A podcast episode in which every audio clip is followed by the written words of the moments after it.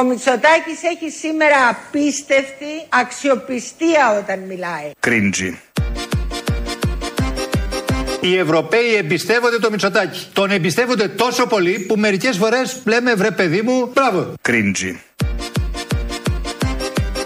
Όταν εμφανίζονται πολιτικός του διαμετρήματος και της εμβελίας του Κυριάκου Μητσοτάκη θα υπάρχουν κάποιες εκδηλώσεις αγάπης και σεβασμού προς το πρόσωπό του. Κρίντζι. Ευτυχώς που σε συνθήκες πανδημίας έχουμε κυβέρνηση τον Κυριάκο για τη Νέα Δημοκρατία. Κρίντζι. Νιώθω πάρα πολύ περήφανη και χαρούμενη που έχουμε αυτόν τον πρωθυπουργό. Θεωρώ ότι είναι ε, one in a million. Κρίντζι. Οι Βρετανοί, λέει, θέλουν τον Κυριάκο Μητσοτάκη αντί για τον Μπόρις Τζόνσον. Μην τους μπει καμιά ιδέα και θέλουν εσά για πρωθυπουργό εκεί, κύριε Πρόεδρε, γιατί δεν δίνουμε. Κρίντζι.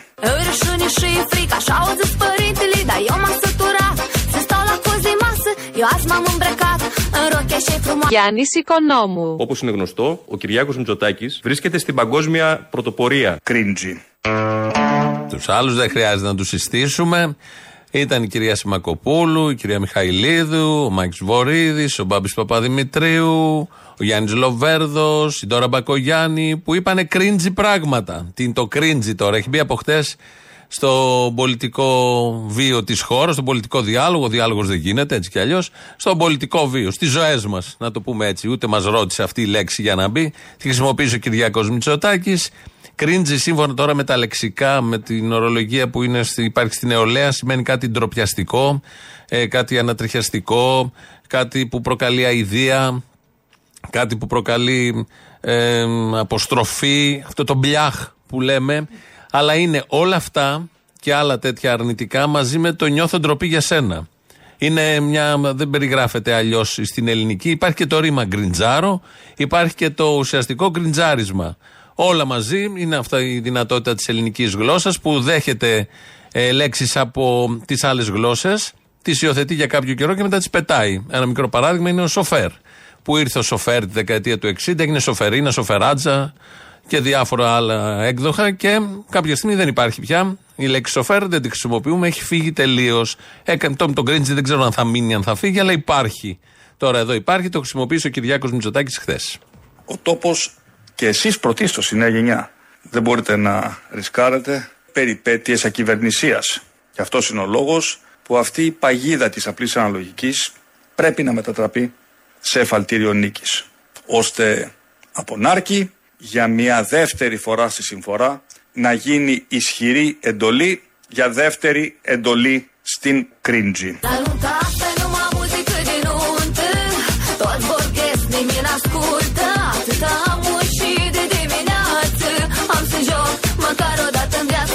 Να γίνει ισχυρή εντολή για δεύτερη εντολή στην cringy.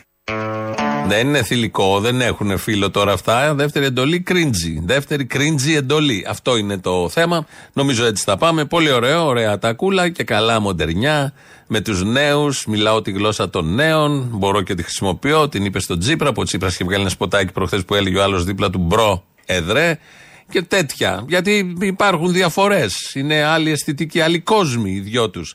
Στη στρατηγική είναι ίδιοι. Απλά σε αυτά, το bro και στο cringy διαφέρουν γιατί κάπου πρέπει να δείξουν ή να μας πείσουν ότι διαφέρουν. Και βγαίνει και ο Άδωνης σήμερα το πρωί στο Open. Αυτό βεβαίως δεν είναι είδηση. Η είδηση είναι τον τελευταίο μήνα και παραπάνω ότι στα σούπερ μάρκετ με τα καλάθια και χωρίς τα καλάθια αλλάζουν οι εταιρείες που για το καλό βεβαίως των καταναλωτών αλλάζουν την ποσότητα μέσα στις συσκευασίες. Δηλαδή είναι η ίδια η συσκευασία του απορριπαντικού, αλλά μέσα έχει λιγότερο προϊόν. Το γράφει βέβαια απ' έξω, αλλά εσύ δεν το ξέρεις γιατί βλέπεις την ίδια συσκευασία, βλέπεις μια ελαφριά χαμηλότερη τιμή ή σε πολλές περιπτώσεις αυξημένη τιμή, με μειωμένο αισθητά το προϊόν μέσα και 20% και στα βούτυρα γίνεται αυτό και σε διάφορες άλλες συσκευασίες που προσφέρεται. Όλο αυτό λοιπόν είναι ελεύθερη αγορά. Γίνεται για το καλό των εταιριών. Οι ίδιοι λένε για το καλό του καταναλωτή, αλλά ξέρουμε όλοι ότι γίνεται για το καλό των εταιριών. Αυτό το θέμα, σήμερα το πρωί στο Open, στην πρωινή εκπομπή, ε, το έθεσαν στον Άδων Γεωργιάδη. Δεν πρέπει να υπάρχει μία σύσταση στο ότι δεν μπορείς να διατηρήσει την παλιά συσκευασία του ενός λίτρου και μέσα να έχεις 500 δεν μπορεί ml. να υπάρξει Ε. τέτοια σύσταση, διότι ακόμα δεν έχουμε γίνει ευτυχώς Σοβιετική Ένωση. Vorbesc, nimeni n-ascultă Atâta am și de dimineață Am să joc măcar o dată în viață Οι εταιρείες έχουν το δικαίωμα να αλλάζουν τις συσκευασίες τους όπως θέλουν, τις επωνυμίες τους όπως θέλουν, τις ετικέτες τους όπως θέλουν και αυτό λέγεται marketing. Αυτό λέγεται κλεψιά. Αυτό λέγεται απάτη. Αυτό λέγεται λαμογιά. Αυτό λέγεται σχροκέρδια. Αυτό είναι. Λέγεται, πείτε το όπως θέλετε, πείτε το και marketing, καμία αντίρρηση. Αλλά ξέρουμε όλοι ότι είναι μια ατέλειωτη νόμιμη κλεψιά. Αυτό ακριβώς είναι. Και ευτυχώς που δεν έχουμε γίνει Σοβιετική Ένωση. Και ευτυχώς είμαστε Ελλάδα που αγοράζει το βούτυρο με την, το ίδιο πλαστικό, την ίδια πλαστική συσκευασία και είναι μέσα το 80% και το πληρώνεις και λίγο παραπάνω. Αυτό γίνεται επειδή είμαστε Ελλάδα και ευτυχώς δεν είμαστε Σοβιετική Ένωση. Αγοράζει το απορριπαντικό ή το υγρό ή το, τη σκόνη. Είναι η ίδια η συσκευασία, η χάρτινη και το πλαστικό, αλλά μέσα είναι λιγότερο το προϊόν. Και ευτυχώς δεν έχουμε γίνει Σοβιετική Ένωση, αλλά είμαστε Ελλάδα που το marketing καθορίζει το τι ακριβώς θα αγοράσει και δεν μπορεί το Υπουργείο να κάνει καμία παρέμβαση, γιατί όποια παρέμβαση θα ήταν Σοβιετία, όπως λένε. Εν τω μεταξύ, όλοι αυτοί χρησιμοποιούν τη λέξη, τη φράση, την έννοια, την εικόνα και την κατάσταση Σοβιετική Ένωση και Σοβιετία, νομίζοντας ότι περιγράφουν κάτι αρνητικό και το συγκρίνουν με όλα τα αρνητικά που αντιμετωπίζουμε τον τελευταίο χρόνο, δύο χρόνια, τρία χρόνια, στον καπιταλισμό και περνάμε και πάρα πολύ Όμορφα, είναι πάρα πολύ ωραίο όλο αυτό με το marketing, όπως το είπε ο ίδιος. Συνέντευξη τύπου του Πρωθυπουργού χτε για θέματα οικονομίας και είναι ο, ο συνάδελφος από την Αυγή που σκέφτηκε να κάνει μία ερώτηση, μάλλον δύο ερωτήσεις στη μορφή μιας. Σύμφωνα με τα επίσημα στοιχεία της ενιαίας ανεξάρτητης αρχής δημοσίων εσόδων, δημοσίων συμβάσεων, η κυβέρνηση μέσα σε δυόμιση χρόνια έχει υπογράψει 353.272 απευθείας αναθέσεις με συνολικό κόστος 3,86 ε, δις ευρώ και συνολικά 373.986 απευθείας αναθέσεις και διαδικασίες κλειστού τύπου με κόστος 8,45 δις ευρώ. Οι πολιτικοί σας αντίπαλοι κάνουν λόγο για γαλάζιο πλ- πλιάτσικο στο δημόσιο χρήμα. Συμβαδίζουν αυτά τα στοιχεία με τις αρχές της διαφάνειας που προτάσετε. Το γέλιο για τις αρχές. Ήταν πολύ ωραία το διατύπωσε. Αυτά είναι στοιχεία που δεν τα αμφισβητεί κανείς. 8 δις, 8,5, 7,5, διαλέγετε και παίρνετε. Έτσι κι αλλιώς θα είναι κάποιες και πιο κρυφές απευθείας αναθέσεις ή θα κρύβονται και θα μπλέκονται με κάποιο τρόπο λόγω marketing και ευτυχώς που δεν είμαστε στη Σοβιετική Ένωση. Οπότε κρύβονται. Είναι 8 δις που έχουν φύγει έτσι πάντως. Αυτή ήταν η ερώτηση με τα στοιχεία που είπε, γι' αυτό και τα κλαρίνα από κάτω. Μετά, σε συνέχεια αυτής της ερώτησης, θα ακούσουμε τι απάντησε ο Κυριάκος Μητσοτάκης σε λίγο, αλλά σε συνέχεια αυτής της ερώτησης, ο συνάδελφος Σαββόπουλος ε, θυμήθηκε και τον Μπάτση και το Χιμάρα. Και επίσης, θυμίζω, ο κ. Πάτσης έλαβε ένα εκατομμύριο ευρώ με απευθείας αναθέσεις από τα ΕΛΤΑ, ενώ η φερόνιμη ε, επιχείρηση του κ. Χιμάρα έλαβε εκατοντάδες χιλιάδες ευρώ από δημόσιους φορείς. Έχουν επιστραφεί ή θα επιστραφούν αυτά τα λεφτά στο δημόσιο; Όχι, γιατί δεν είμαστε Σοβιετική Ένωση. Να τους βάλουμε και σε ένα, ένα γκουλάγ τους ανθρώπους. Έκλεψαν. Δεν έκαναν κάτι σοβαρό. Σε αυτό το δεύτερο δεν απάντησε ο Κυριάκος Μητσοτάκης. Αλλά να ακούσουμε τι ακριβώς απάντησε. Στην πρώτη ερώτηση, θυμίζω, λέει για 300 τόσες χιλιάδες απευθείας αναθέσεις. Ένα άθροισμα που φτάνει σε ευρώ τα 8-8,5 δισεκατομμύρια ευρώ. Και θα περίμενε κάποιος τον πρωθυπουργό της χώρας που είναι πολιτικά υπεύθυνος για όλη αυτή την διαχείριση, λόγω και των εκτάκτων συνθήκων που ε, μας τύχανε πανδημίες, ανέργειες και όλα τα υπόλοιπα. Θα περίμενε κανείς κάπως να τα διαψεύσει όλα αυτά, να πει όχι, δεν γίνονται έτσι. Ε, ο Κυριάκος Μητσοτάκης το δέχτηκε όλο αυτό το αφήγημα και το συνέχισε. Ε, Θέλω να είμαι ειλικρινής μαζί σας. Αν πίστευε κανείς πραγματικά την δύσκολη περίοδο που καλούμασταν να διαχειριστούμε ε, την κρίση του κορονοϊού, ότι μπορούσαμε να επιλέξουμε οποιοδήποτε άλλο δρόμο πέραν των απευθείας αναθέσεων, έρθει να μου το πει.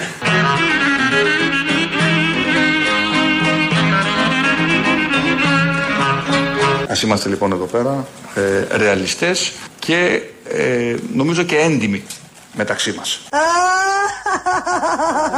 Από εκεί και πέρα. Εγώ δεν λέω ότι όλα ε, γίνονται πάντα με τον, με τον πιο ορθό τρόπο ή ότι υπάρχει απόλυτη διαφάνεια παντού. Γιατί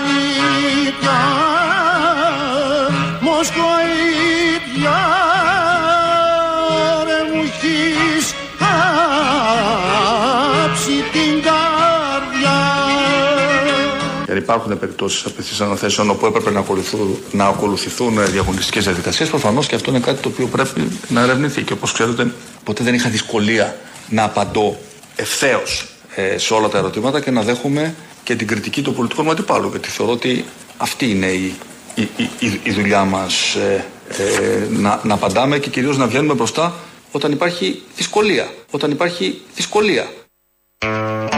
Δεν είναι δυσκολία αυτό. Αυτό είναι κατηγορία για διασπάθηση δημοσίου χρήματος. Κατά μία έννοια. Γιατί παραδέχτηκε και ο ίδιος ότι όλα δεν έχουν γίνει και πολύ σωστά λόγω των εκτάκτων συνθήκων. Δεν πρέπει να πάρουμε μάσκες, κάτι τέτοια έλεγε μετά. Πρέπει να πάρουμε τα εμβόλια. Έπρεπε, έπρεπε, έπρεπε.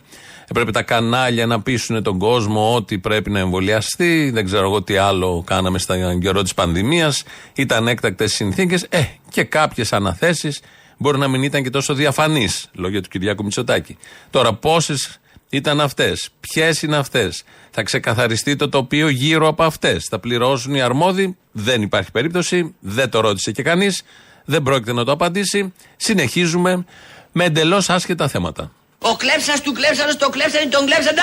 Ο παλιοκλέψανο και ο παλιοκλέφταρε. Τι φωνάζεις, βρε! Ήπια, ήπια, λουλουδιασμένη, ωρε μου έχεις την καρδιά παρμένη. Κρίντζι.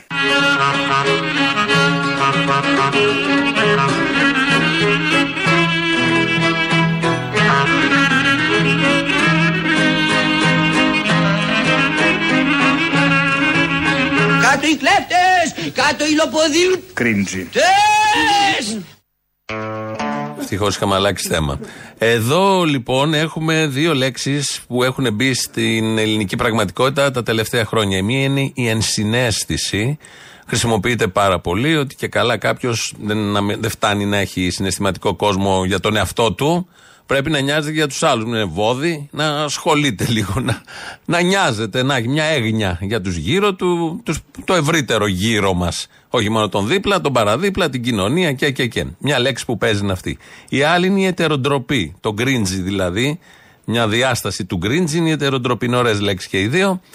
Ε, στην ενσυναίσθηση θα μείνουμε τώρα και αλλάζουμε όντως κλίμα. Περνάμε στην απέναντι πλευρά γιατί η Πόπη Τσαπανίδου έδωσε συνέντευξη και σήμερα. Είναι καλό που μιλάει η κυρία Τσαπανίδου, συνάδελφος, και μας είπε ότι στο ΣΥΡΙΖΑ υπάρχει όχι ετεροντροπή, αυτό δεν υπάρχει, υπάρχει ενσυναίσθηση. Στην ομολογία του κυρίου Τσίπρα ότι ο νόμος Κατού, Κατρούγκαλου έχει δημιουργήσει αδικίες. Είναι η πρώτη φορά που ακούγεται αυτό. Η πρώτη, πρώτη, δεν πρώτη, πρώτη δεν φορά. ακούτε προσεκτικά και Πάρα τον πολύ. κύριο Τσίπρα και τα στελέχη του ΣΥΡΙΖΑ. Πάρα πολύ. Το ότι είναι μια αδικία.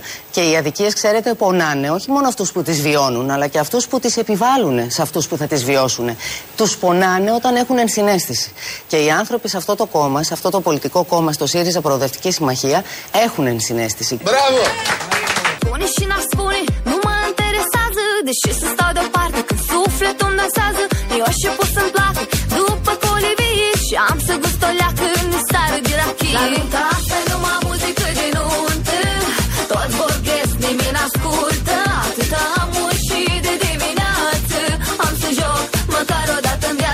Και επίσης έχουν και ένα προσόν που αυτό ήταν που με τράβηξε σε αυτή την πλευρά και με έβαλε να- στην ομάδα τους.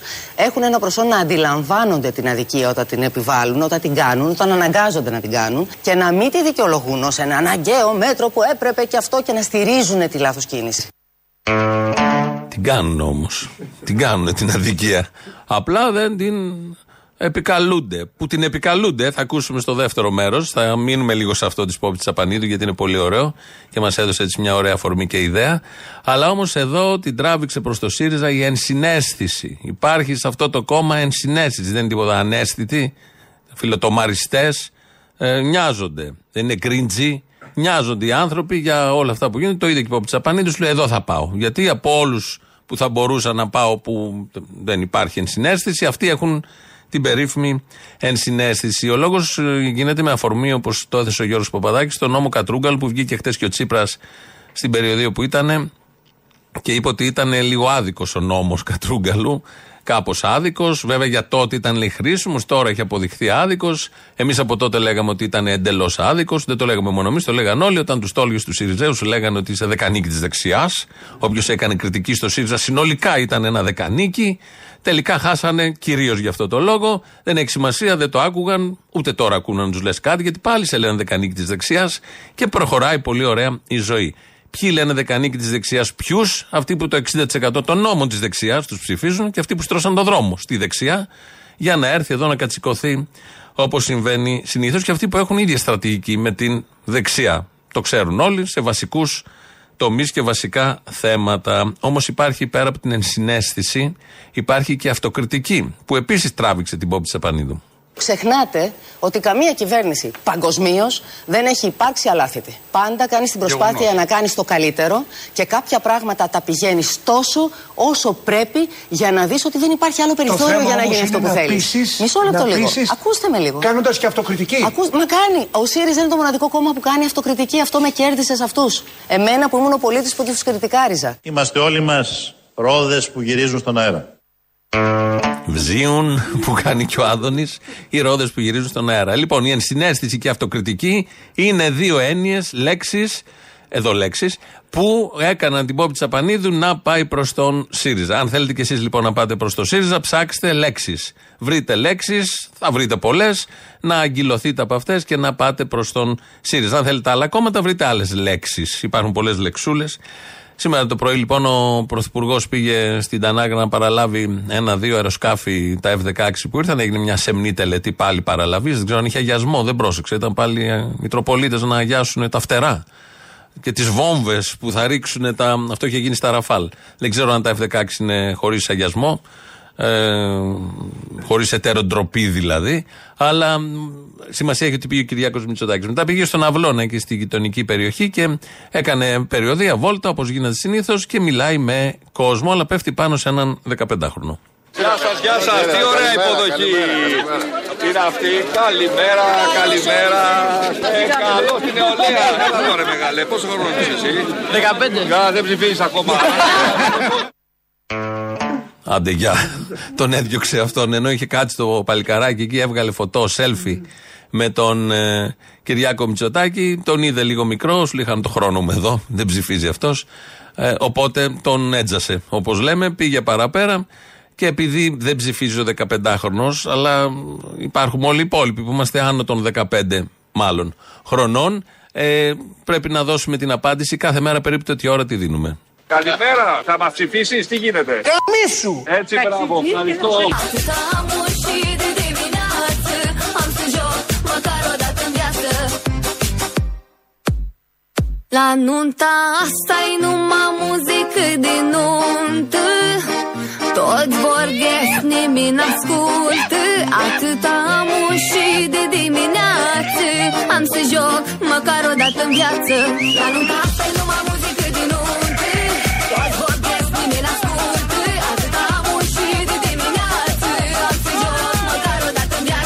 Καλημέρα. Θα μας ψηφίσεις, τι γίνεται; Τσίμπαν αρχίλη! Έτσι, μπράβο. Ευχαριστώ.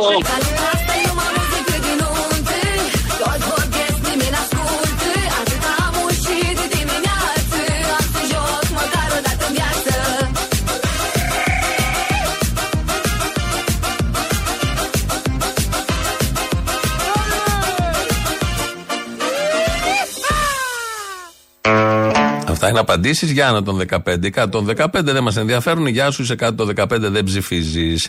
Εδώ είναι Ελληνοφρένη όπως κάθε μέρα από τα παραπολιτικά. 90,1, την ξέρετε τη συχνότητα. 2.11.10.80.880 και το τηλέφωνο το ξέρετε. Ξέρετε και ποιος απαντάει.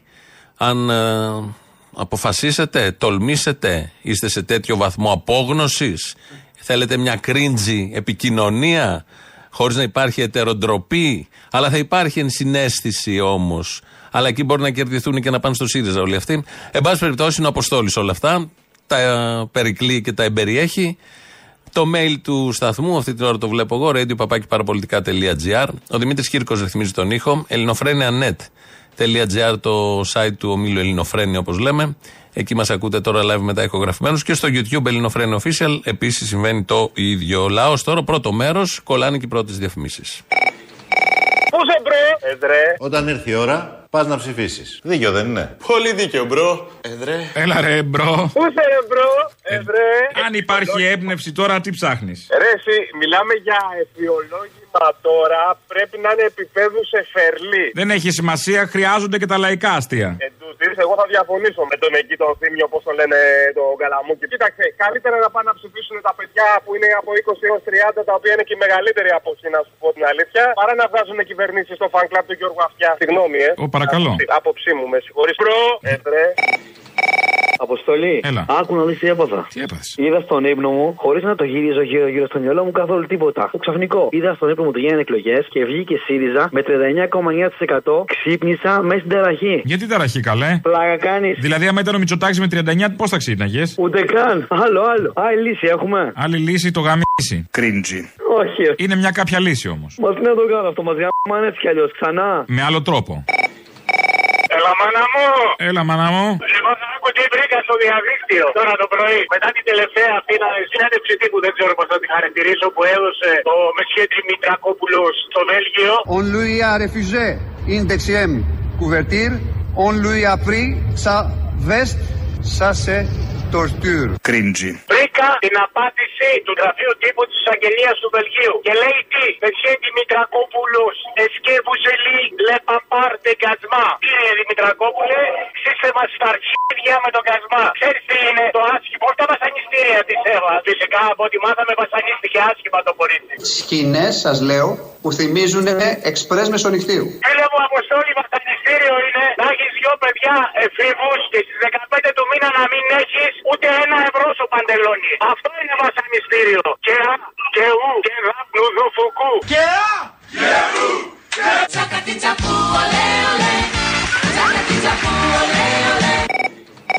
Κρίντζι. Έλα, με τη μία ρε φίλε, απίστευτος. Σε περίμενα γι' αυτό. Ε, βέβαια, κουβανολόγος. Αφού μου τα χρωστάς τώρα. Όχ, όχ, όχ. Μα πούλησες προχθές, εσύ έχασες. Ήταν πάρα πολύ ωραία και ο κόσμος έκατσε εκεί μια μισή ώρα και κουβέντιαζε μετά έξω από το Δανάο. Άμα δεν μπορούσα, δεν μπορούσα. Τι να κάνω τώρα; Από αύριο στους κινηματογράφους, εγώ περιμένω να τη δεις και να απολογηθείς αφού τη δεις. Γιατί θα απολογηθείς. Θα απολογηθώ. Ταινία, πολύ βραβευμένη. Άκου τώρα το δεύτερο. Το Σάββατο 4 του Φλεβάρι θα κάνουμε με τον Πολιτικό Σύλλογο Χωσά Μαρτί το γλέντι που κάνουμε κάθε χρόνο για την νίκη της Επανάστασης και τη γέννηση του Μαρτί. Θα το κάνουμε ταβερνογλέντι με μουσική και φαγητό. Να βρεθούμε μετά την πανδημία. Όποιος ενδιαφέρεται, μας γκουγκλάρει στο site για πρόσκληση γιατί πρέπει να πάρουμε από πριν. Άμα έρθει με φουστανέλα, τρώω τζάμπα. Άμα έρθει μπαλούρδος, θα σε δέσουμε απόξω στο στείλω να φάσει στο σπίτι του σκύλου του. Α, μπαλούρδος, μου αρέσει πιο πολύ. Όχι, ρε, τώρα άστα κίνκι τώρα, θα κάνει και κρύο. Γι' αυτό μου αρέσει. Το δύσκολο έχει πάντα ενδιαφέρον. Τα συγχαρητήρια για την εκπομπή σας με όλα τα γράμματα κεφαλαία. Να είστε καλά. Δεν υπάρχει αυτό που ακούμε. Υπάρχει. Είστε απίθανοι. Αλλά δεν ξέρω όμως πού απευθύνεστε. Αν αυτός ο λαός έχει μυαλό, δεν έχει, είναι πορωμένος, έχει παροπίδες, όλα αυτά. Αυτό που λέμε όσοι φτωχοί το πνεύματι. Καλά, κυρία μου, όποιος καταλάβει, κατάλαβε τώρα. Τι να κάνουμε. Θεός φυλάξει, Παναγία μου. Θα κάτσουμε να σκάσουμε. Παιδιά, είστε απίθανοι. Από επαρχία παίρνω. Γεια σου, επαρχία. Έλα, sorry, ξέχασα να σου πω πριν. Αν δεις το βίντεο με τον. ε, Πώς το λέω το δικηγόρο Σκάιλι. Δημητρακόπουλο. Τώρα το δεύτερο, το φρέσκο που μιλάει γαλλικά πάλι. D'abord, je vous remercie de l'intérêt pour Madame Eva Kaili. Je vais toujours dire que Eva Kaili, c'est innocent. Ναι, τα λέει ωραία. Είναι, είναι από πίσω ένα αγκομενάκι ξανθό. Ω. Γαλλίδα, Βελγίδα, μάλλον Βελγίδα πρέπει να είναι. Φίλε, το τι προσπάθεια κάνει να μην γελάσει αυτή η κοπέλα. Άμα την προσέξεις, φίλε, φύγει τα χίλια. Αν μπορούσε εκείνη την ώρα, θα είχε βάλει το χέρι τη να τα πιέσει προς τα κάτω. Γιατί όμως, αφού τα λέει τόσο καλά τα γαλλικά, τα μιλάει σαν μητρική του. Μα ευτυχώς τη γνωρίζει τη γλώσσα. Και ευτυχώς δεν ξέρω τη γλώσσα των γαλλικών. Ευτυχώς. Ευτυχώς! Ευτυχώς! Σαν το απολύτως, ε. Εντάξει, μοιάζει. Απολύτως!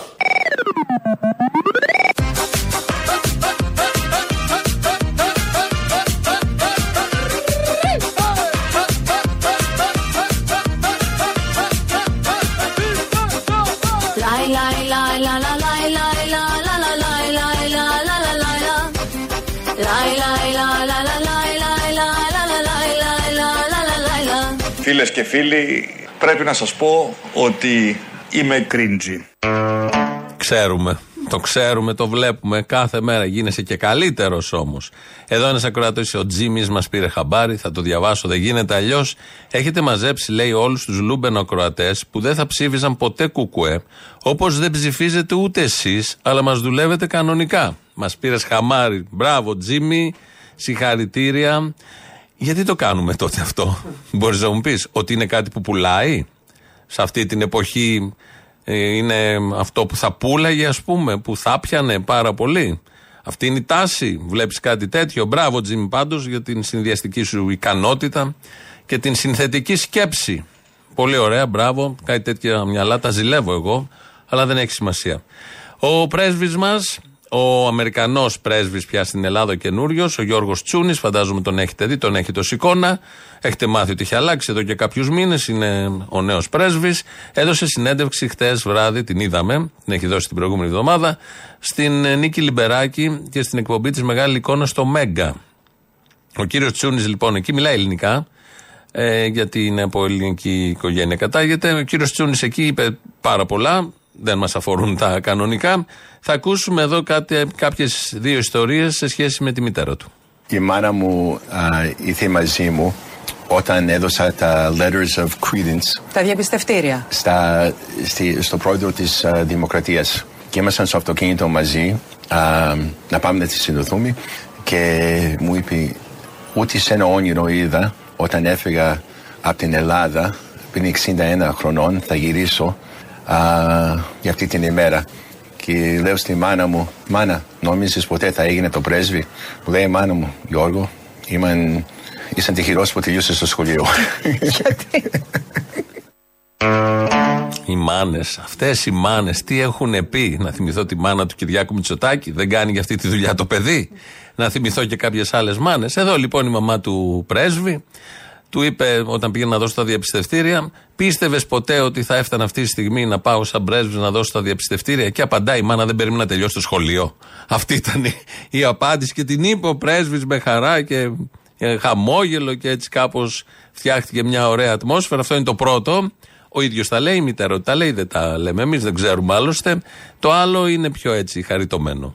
Μιλάμε συχνά για την Ελληνίδα μάνα που έχει φτάσει το παιδί 40 χρονών και ακόμη το κυνηγάει να φάει ή να φορέσει ζακέτα. Έτσι είναι και οι Ελληνίδες μανάδες που είναι έξω; Πάρα πολύ. Κοίτα, η, η μάνα μου δεν με κυνηγάει να φάω, με κυνηγάει να μην φάω. Οκ, καλό και αυτό. Περάσαμε όμορφα, ωραία ήταν. Αυτά τα δύο τα κρατάμε, δεν ξεχνάμε. Αμερικανός πρέσβης, πέρα από αυτές τις χαριτωμένες και όμορφες ιστοριούλες και πολύ αστείες και ο αυτοσαρκασμός πάντα υπάρχει στην αμερικανική πολιτική ζωή. Το βλέπουμε και σε προέδρους. Στην ίδια ώρα πατάνε τα κουμπιά, βομβαρδίζουν, δημιουργούν εκατομμύρια νεκρούς, δυστυχισμένους, πρόσφυγες και, και, και. Και όχι μόνο αυτό, στην ίδια τους την κοινωνία με τις, ε, ψαλι- το άνοιγμα της ψαλίδας που υπάρχει, τη φτώχεια που υπάρχει, τον α, αδίστακτο πλούτο που υπάρχει, τις δολοφονίες που γίνονται σε σχολεία, σε ιδρύματα. Και σήμερα πάλι έβλεπα εκεί ένα στην Καλιφόρνια, πήρε ένα όπλο και πήγε και πήρε 5-6. Αυτά συμβαίνουν, ε, να τα έχουμε πάντα στο νου μας. Έχουμε μια τακτική ακροάτρια, τη Λίνα, πάνω από τη χωριστή δράμα, η οποία τώρα είναι στο νοσοκομείο και μου στέλνει ο Θόδωρος, βλέπω εδώ με το ίδιο επίθετο, έβαλε η Λίνα την εκπομπή και ακούει όλη η οφθαλμολογική κλινική του νοσοκομείου της Καβάλας. Γιατροί, νοσηλευτές και ασθενείς ακούνε ελληνοφρένεια. Καλό απόγευμα σε όλους εκεί και στους εργαζόμενους υγειονομικούς και στους ασθενείς. Οι ασθενεί να φύγετε γρήγορα από εκεί και να βγείτε καλά, γιατρεμένοι. Οι νοσοκομιακοί να μένετε εκεί, να είσαστε εκεί, να έρθουν κι άλλοι, να δουλεύετε σε καλές συνθήκες, να γιατρεύετε τους ανθρώπους. Εσείς κρατάτε το εσύ. Αν περιμένουμε από τις κυβερνήσεις, δεν υπήρχε καμία απολύτως περίπτωση. Θα το είχαν και αυτό πουλήσει. Αλλά εσείς είστε οι στυλοβάτες του Εθνικού Συστήματος Υγείας και των νοσοκομείων. Τώρα, θα απεγγυρίσουμε λίγο στην κυρία Τσαπανίδου, η οποία είπε αυτά τα πολύ ωραία εκεί για την συνέστηση και την αυτοκριτική του, στήρι, του, του, στήριζα, του ΣΥΡΙΖΑ. Να θυμηθούμε να το έχουμε έτσι στο νου μας πώς ακριβώς το διατύπωσε. Και οι άνθρωποι σε αυτό το κόμμα, σε αυτό το πολιτικό κόμμα, στο ΣΥΡΙΖΑ Προοδευτική Συμμαχία, έχουν ενσυναίσθηση. Και επίσης έχουν και ένα προσόν, έχουν ένα προσόν να αντιλαμβάνονται την αδικία όταν την επιβάλλουν, όταν την κάνουν, όταν αναγκάζονται να την κάνουν και να μην τη δικαιολογούν ως ένα αναγκαίο μέτρο που έπρεπε και αυτό και να στηρίζουν τη λάθος κίνηση. Δύο μήνες την πριν κίνηση τις που εκλογές πληγώνει. όμως. Υπήρξαν πράγματα που μας πόνεσαν, δεν τα υποστηρίζουμε όμως ως αυτό έπρεπε να γίνει. Όπως... Δεν τα υπο- Μαθαίνουμε μέσα από αυτά έτσι ώστε να μην ξαναγίνουν. Δηλαδή, όταν έρχονται να κάνουν την αδικία, ε, δεν χρησιμοποιούν ε, φράσεις, δικαιολογήσεις, ε, δεν δικαιολογούν το κακό που κάνουν. Το κάνουν όμως το κακό. Το ενδεχόμενο να μην κάνεις το κακό, να μην μπλέξεις με το κακό, γιατί θα κάνεις κακό, γιατί δεν μπορείς να μην κάνεις κακό αν μπλέξεις με όλα αυτά, δεν μας απασχολεί. Στην ενσυναίσθηση που υπάρχει στο συγκεκριμένο χώρο δεν μπαίνει αυτό καθόλου. Να μην προκαλέσω κακό στους συνταξιούχους, για παράδειγμα. Και άρα να μην χρειαστεί να το δικαιολογήσω με όποια ηλίθια ή άλλη δικαιολόγηση. Όχι, δεν υπάρχει αυτό. Θα ακούσουμε τώρα, επειδή αυτό το είδε υπό Τσαπανίδου και της άρεσε πολύ και γι' αυτό μπήκε ένας από τους λόγους που μπήκε στο ΣΥΡΙΖΑ, η ενσυναίσθηση και ότι δεν δικαιολογούν τα λάθη που έχουν κάνει. Ε, μια δικαιολογία είναι το ρήμα αναγκάζομαι. Δεν είναι δικαιολογία το ρήμα αναγκάζομαι. Δεν θέλω να κάνω κάτι, αλλά αναγκάστηκα να το κάνω. Πρώτο.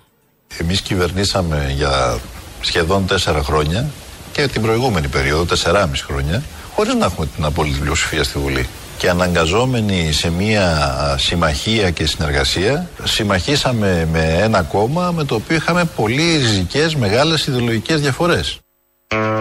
Δεν θέλανε, το κάνανε. Το δικαιολογούν όμως, γιατί μας είπε η Πόπη ότι δεν το δικαιολογούν. Τελικά το δικαιολόγησε. Για τα εθνικά θέματα και τις συμφωνίες με την Αμερική.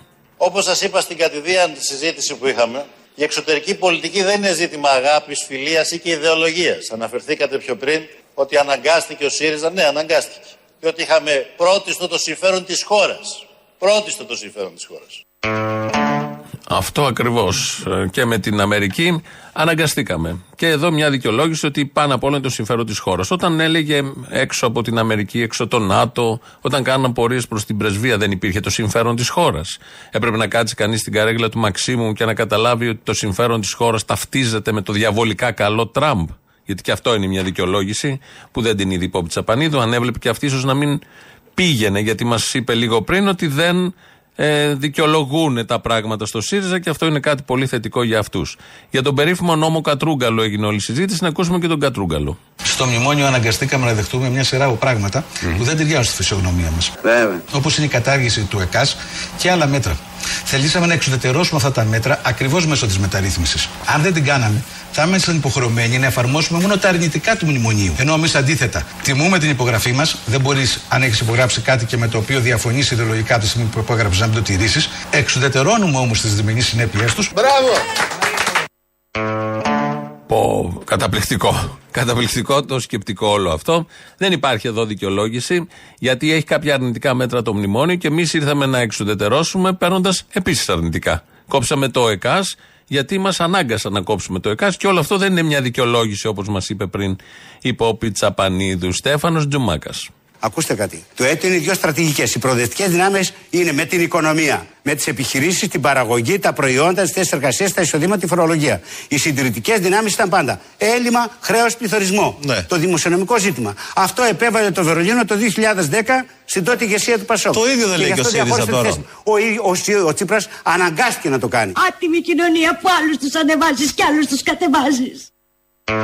Και άλλους τους αναγκάζει, άτιμη κοινωνία. Αναγκαστήκανε και αυτό. Εδώ ακούμε τους ε, εξαναγκασμένους. Καταναγκασμούς ακούμε, δικαιολογήσεις μιας ε, φρικτής αντιλαϊκής πολιτικής σε όλα τα επίπεδα και πόσο εύκολα κάνοντας την αυτοκριτική τους, όπως λέει η Πόπη Τσαπανίδου, αυτοί οι άνθρωποι, δικαιολογούν αυτό που δεν θα το έκαναν πριν. Σε καμία περίπτωση αυτό μας έλεγαν τα προηγούμενα χρόνια. Η περίφημη μεσαία τάξη. Αναγκαστήκαμε να επιβαρύνουμε αυτό που ονομάζεται μεσαία τάξη κατά τη διάρκεια της κυβερνητικής μας θητείας. Σε σύγκριση με την επιβάρηση που είχαν δεχτεί πιο πριν, λιγότερο, αλλά την επιβαρύναμε. Δεν ήταν επιλογή μας να αρχίσει να συμβεί αυτό όμως. Ήταν ανάγκη εθνική να συμβεί αυτό για να βγει η χώρα επιτέλους από τα μνημόνια. Ε, Εντάξει, είναι προφανές. Γίνανε και πράγματα τα οποία δεν θέλαμε να γίνουν. Δεν ήταν επιλογή μας να γίνουν. Αλλά γίνανε όμως. Με τους ίδιους ως πρωταγωνιστές, τελικά ήταν επιλογή τους. Όταν αποφασίζεις κάτι να το υιοθετήσεις, να το κάνεις, ακόμη και αν διαφωνείς, αν το κάνεις, είναι δικό σου πια. Γίνεται, έχει τη δική σου φραγίδα. τα ίχνη στο περίστροφο, έχουν τα δικά σου δακτυλικά αποτυπώματα. Αν διαφωνείς πραγματικά, δεν πιάνεις το περίστροφο. Αρνείσαι να πιάσεις το περίστροφο. Άμα συμπράξεις, η όποια απολογία, δικαιολογία, απάντηση είναι κομμωδία. Είναι εμπεγμός. Στο πρώτο έγκλημα προστίθεται κι άλλο ένα έγκλημα, το περίφημο του εμπεγμού. Και ένα τελευταίο με την χαράδρα. Θα πούμε και για το τι κάναμε εμείς. Με μεγάλη ειλικρίνεια θα σας πω ότι ασφαλώς αλλά ότι ασφαλώς εμείς αναγκαστήκαμε χωρίς να υιοθετούμε την ε, ε, ιδιοκτησία αυτών των πολιτικών προκειμένου να βγούμε από τη χαράδρα και να είμαστε τώρα σε ξέφωτο. Μας έχει κάψει ο ήλιος από αυτό το ξέφωτο. Βγήκαμε λοιπόν, εξαναγκάστηκαν, δεν χρησιμοποιούν φτηνές δικαιολογίες. Πολύ σωστά τα λέει υπόψη Τσαπανίδου. Κάνουν αυτοκριτική. Όλα αυτά που ακούσαμε εδώ είναι αυτοκριτική.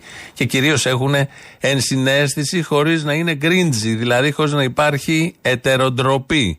Υπάρχουν όλες οι άλλες διαστάσεις του γκρίντζι, αλλά η ετεροντροπή δεν υπάρχει. Και τα λένε αυτοί αυτά που το πρώτο εξάμεινο του 2015, όταν λέγαμε ότι θα τα κάνετε όλα αυτά, πολλοί κόσμος το έλεγε, το έβλεπε γιατί δεν γίνεται διαφορετικά, ε, οι ίδιοι απαντούσαν στη Βουλή. Κύριε Βαφίλη, κατανοώ απολύτως την αμηχανία σας. Επί πέντε συναπτούς μήνες, επί πέντε μήνες είχατε προεξοφλήσει κάτι το οποίο και εσάς βόλευε, ότι αυτή η κυβέρνηση θα αποδεχθεί μνημόνια και θα φέρει σε αυτή τη Βουλή μνημόνια να ψηφιστούν. Δεν σας κάνουμε τη χάρη. Θα σας ζητούσα όμως να αναλογιστείτε και την ιστορία του κόμματός σας και σε αυτή την κρίσιμη στιγμή να μην κάνετε μικροπολιτικά παιχνίδια. Αυτή την κρίσιμη στιγμή θα περίμενα με μεγάλη σαφήνεια να τοποθετηθείτε στο κυρίαρχο δίλημα με τα συμφέροντα του ελληνικού λαού, του εργαζόμενου λαού, της εργατικής τάξης ή με τα συμφέροντα αυτών που θέλουν να διαλύσουν την κοινωνία. Μιλάει ο άνθρωπος που έφερε μνημόνιο που διέλυσε την κοινωνία. Και που έκανε αυτό που έκαναν οι προηγούμενοι, διαλύοντας την κοινωνία. Και εγκαλούσε το Κουκουέ, κάποιον άλλον, τον οποιοδήποτε δεν έχει σημασία, αν θα είναι με τα συμφέροντα του λαού και της εργατικής τάξης. Ότι ο Τσίπρας ήταν με τα συμφέροντα του λαού και της εργατικής τάξης, που δεν θα έφερε μνημόνιο, αλλά έφερε μνημόνιο και δεν ήθελε να κάνει αυτό που έκαναν οι προηγούμενοι, να πάει με τους λίγους. Όλο αυτό παραλογισμός. Αυτή η φράση και αυτό το σκηνικό τότε στη Βουλή νομίζω είναι από τα πιο ενδεικτικά του πού μπορεί κάποιος λόγω ενσυναίσθησης να φτάσει. Αλλά προς ποιον η ενσυναίσθηση, όχι προς το λαό, προς αυτούς που επιβάλλουν και φροντίζουν να υπάρχουν μνημόνια στους λαούς της Ευρώπης. Λαός τώρα, ο δικός μας, μέρος δεύτερον. Αποστόλη, καλημέρα. Καλή εβδομάδα. Καλημέρα. Καλή εβδομάδα. Ετοιμάζουν νέο νόμο τύπου 509 του 49, αυτή τη φορά για το κόμμα του Κασιδιάρη. Για ποιο χτυπάει η καμπάνα, Αποστολάκο; Το ξεκινάνε σιγά σιγά από εκεί για να το επεκτείνουν μετά και σε άλλα κόμμα, στο Κουκουέ, ας πούμε. Α, δεν ξέρω, εσύ είπας. Να το, το πρώτο υπά είναι αυτό, το C είπας. Από εκεί ξεκίνησαν όλα και μετά έχουμε μέχρι και dentist pass. Σε λίγο θα πάει κολονοσκόπος pass. Πας, πας, πας. Ο παράς και πας, πας, πας. Δίνω ιδέες. Επειδή μα πας θα πάει, ό,τι θέλεις θα πάει. Α, να βγει και κάτι. Παρακαλώ. Καλησπέρα. Ένας ακροατής. Ε, εντάξει, τι να κάνω εγώ τώρα; Λέω, δέχεστε ακροατές; Άντε πάλι. Ναι, ναι, δεχόμαστε. Ναι, στον αέρα δηλαδή μπορώ να μιλήσω. Χαμηλώστε λίγο το ραδιόφωνο, δεν σας ακούω. Μπορώ να μιλήσω με τον δημοσιογράφο που μιλάει στον αέρα; Όχι, όχι, θα μιλήσετε με τον άλλον που μιλάει την άλλη ώρα στον αέρα. Με μένα δηλαδή. Ε, ναι, αλλά αυτός λέει αυτά που λέει. Και τι να κάνω εγώ, κύριε, τώρα; Όχι, αγόρι μου, εντάξει, δεν είπα τίποτα. Προσπαθώ να βοηθήσω, Ε, να ναι. είμαι εξυπηρετικός, αλλά δεν το δέχεστε. Προσπαθώ όμως. Πες μου, ξέρω εγώ τι να κάνω. Επειδή μιλάει αυτός τώρα, ο άλλος θέλει να έχει άλλες γνώμες. Ναι, μπορεί. Θέλετε να μιλήσετε σε μένα; Αν δεν θέλετε, δεν Έγινε, πειράζει έγινε. όμως, μπορούμε να το αφήσουμε. Ναι, ναι, ναι, έγινε. έγινε. Α, Ευχαριστώ πολύ. Και εγώ αυτό Και- προτιμώ. Γεια σας. Αποστόλη, σε πέτυχα. Άντε ρε παιδί μου. Έλα ρε Αποστόλη. Άκου να σου πω λίγο κάτι. Στα γρήγορα, μη σε απασχολώ. Ήμουνα με ένα φίλο μου και πίναμε καφέ. Και λέω λόγω προεκλογικής περίοδου, μου λέει δεν θα πάω να ψηφίσω. Του λέω δεν γίνεται να μην δεν πας να ψηφίσεις. Μα μου λέει τι να ψηφίσω. Και μπήκαμε σε μια τέτοια διαδικασία. Και θέλω να πω ότι αυτοί που είναι αποφασισμένοι τι θέλουν. Δηλαδή εσύ ρε παιδί μου είσαι κομμούνι. Εγώ. Σε παρακαλώ. Ο Θήμιος, η μάνα μου, είναι Πασόκ από τότε που γεννήθηκε. Α, Ε, πα, Μπα να έρθει. Να το σου πω. Όποιος και να αναλάβει θα ψηφίσει Πασόκ. Ρε φίλε, αυτοί είναι χαρούμενοι άνθρωποι. άνθρωποι περιμένουν να πάνε στις εκλογές, να ρίξουν το χαρτί και δεν τους νοιάζει τίποτα. Οι υπόλοιποι που είναι προβληματισμένοι, έχεις σκεφτεί τι βάσανο περνάνε. Πες μου εσύ τώρα, τι να ψηφίσεις αυτό και να του λέω όχι θα πας και να μου λέει τι να ψηφίσει. Του λέω ψήφισε κάτι. Χωρί αδιέξοδο, παιδί μου, σου λέει έχω τον έναν χρήσιμο πιο πολύ από τον άλλο. Μπράβο. Φίλε, περνάει δράμα αυτός που δεν έχει τι να ψηφίσει. Το έχεις σκεφτεί. Εγώ δεν είχα μπει ποτέ σε αυτή τη διαδικασία. Δεν είναι χαρούμενος. Και σου λέει να πάω να ψηφίσω τι. Κοίτα, και με αυτό που ψηφίζει τελικά πάλι δεν θα είναι χαρούμενος. Γάμισε τα. Αυτό ήθελα να πω. Απλά ήθελα κάπου να το πω.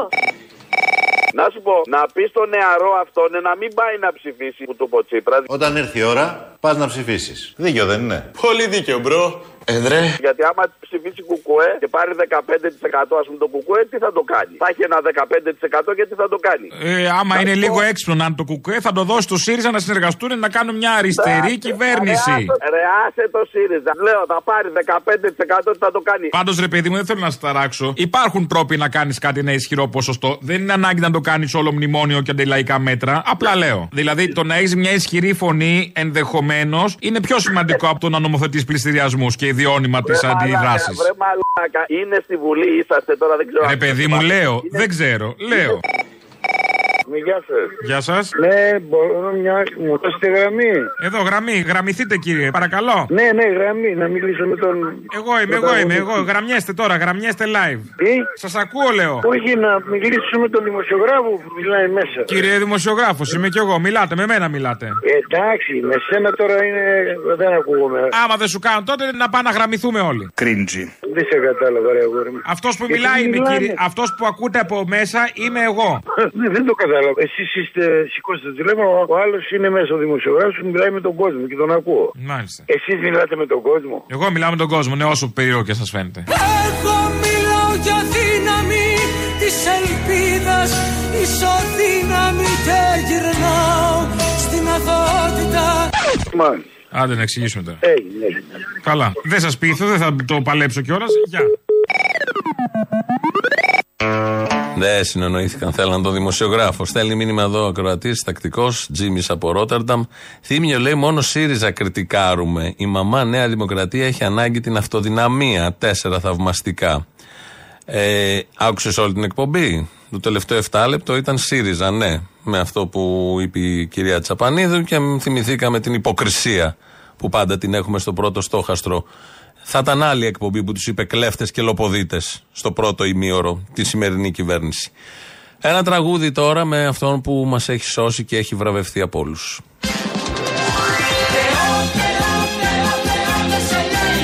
Μα τι υπουργό ανάπτυξη έχετε. Μπράβο ρε Γεωργιάδη, μπράβο που είσαι από πάνω και το βλέπεις. Από τη θέση 19 που παρέλαβα, σήμερα είμαστε πρώτοι. Πού να το πάμε, υπερπρώτη δεν γίνεται. Μπουμπούκο. Άδωνης Γεωργιάδης, Υπουργός Ανάπτυξης. Αγνός και καλός Με επικάλεσαν γιατρό των επενδύσεων. Ο πρώτος Χριστός Μπουμπούκο. Και εσύ superstar Με κάπα ζητιάνου γυρνούσες Digital Reality, 60 δισεκατομμύρια. Microsoft, 1 τρισεκατομμύριο. Cisco, 100 δισεκατομμύρια. Pfizer. Και στα άσπρα σου γένια πουλιά Θα δείτε να φεύγει η οικονομία. Βζζιμ. Τριγύρω λαός Και selfies είχε Α, και, και selfies. μπράβο είχε. Και εσύ Άγιο Φως Μπουμπούκο. Εσύ superstar Για αγάπη και φως τους μιλούσες Έχετε καταλάβει το μέγεθος της κυβερνητικής επιτυχίας; Σώφε των σοφών βασιλιά Αλλά είναι και ο λίγο γουρλής. Θεό, Θεό, Θεό, Θεό δεν σε λένε Με χαρακτήρισε υπουργό διαστημικής ταχύτητας. Κεριά, κεριά, κεριά, κεριά δεν σου καίνε Βαρέθηκα να ακούω από επενδυτές ξένους έβγε. Αλλά τα λό, τα λό, τα λόγια σου καίνε Είμαστε πρώτοι και όλοι οι άλλοι μας βλέπουμε τα κιάλια. Κι αυτό, αυτό, αυτό, ακόμα τα λένε Μπουμπούκο. Και εσύ superstar Μα τι υπουργό ανάπτυξη έχετε.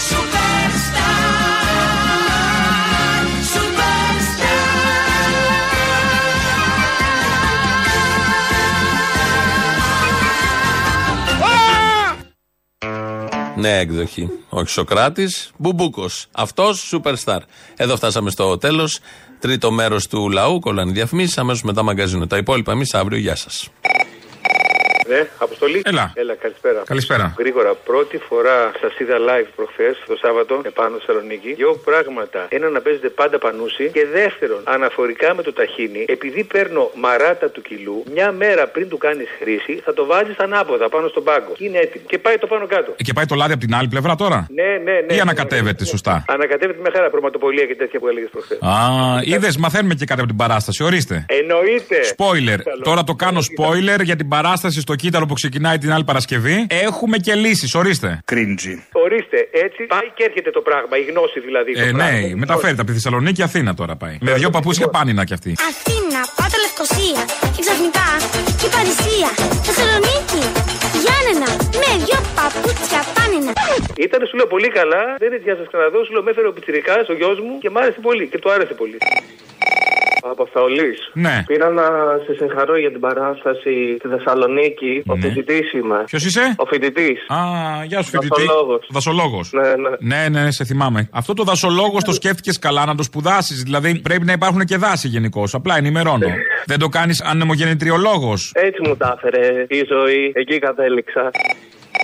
Αν μπορέσω θα έρθω να σε δω, ρε μαλάκα. Θέλω να σε δω μια φορά. 10 χρόνια σε ξέρω, 13 τώρα, ε. Τα 13 μπορεί να είναι η σημαντική μας χρονιά. Θα έρθω να σε δω, να σε βρω. Και εγώ θέλω να σε δω. Έλα. Ναι, μωρή. Πες μου που είσαι πιο κοντά τώρα; Την άλλη Παρασκευή στο κύτταρο. Α το κοίταρα εκεί στο μπουρδέλο και στη Μάρνη, στο συχαίνομαι, τέλος πάντων. Παρασκευή τι ώρα αρχίζεις; 10 η ώρα. 10 η ώρα, ε. 10 η ώρα, τι να σου πω. Μπορεί να έρθω. Θα προσπαθήσω γιατί συχαίνομαι το κέντρο, το παρκάρισμα. αν Έλα μωρέ μαλάκα ταρήφα δεν είσαι. Ε, γι' αυτό ακριβώς το συχαίνομαι, μαλάκα, επειδή το πρόστιμα πάω όλη μέρα. Δεν είμαι ο κάτω, ρε μαλάκα. Έχει πάρκινγκ δίπλα. Να βάλεις το χέρι στην τσέπη μαλάκα. Α, Αυτό είναι, θα βάλω και το χέρι στην τσέπη. Καλά, θα προσπαθήσω, ρε που θέλω να σε δω, ρε καλά. Αποστολή. Έλα. Η Θεσσαλονικιά υπερπαραγωγή είναι. Ποια από όλες, είχε πολλές; Ε, δεν είχε πολλές. Έλα τώρα, έχεις πάει μια βόλτα στη Θεσσαλονίκη, τώρα αλήθεια; Δηλαδή είχε πολλές. Εμένα δεν σήκωσες να δεις τις φούλες μου και τα. Α, αυτή η υπερπαραγωγή. Κατάλαβα, αλλά είχε κι άλλες. Α, Ντροπή σου, σου κλείνω το τηλέφωνο τώρα. Πήρα να σου πω ότι σε ακούανε λοιπόν από το 2011 καθημερινά, καθημερινά όμως. Σε αγαπάμε πολύ. Εντάξει, ε, τηλεοπτική βλέπαμε και τηλεοπτική ελληνοφρένεια. Όχι κάθε μέρα, αλλά τους λέω το 2011 είμαι κουμπωμένη εκεί. Όπου και να πας. Μια χαρά. Σε αγαπάω λοιπόν. Στην παράσταση πέρασε καλά; Τέλεια, τέλεια, φανταστικά. Ε, βέβαια, αφού έγινε στο επίκεντρο, είναι δυνατόν να μη σ' άρεσε, τέλος πάντων. Ε, πώς αλλιώς, δεν θα γινόμουν, sorry κιόλας. Καλά, με τέτοιο ρούχο δεν γινόταν να μην είσαι. Η Πούλια και ο Αυγερινός, όλοι, όλη η Θεσσαλονίκη σε ένα άτομο. Λοιπόν, άντε σε ξαναπεριμένουμε, οκ; Έλα, γεια. Κανόνισε, φιλάκια.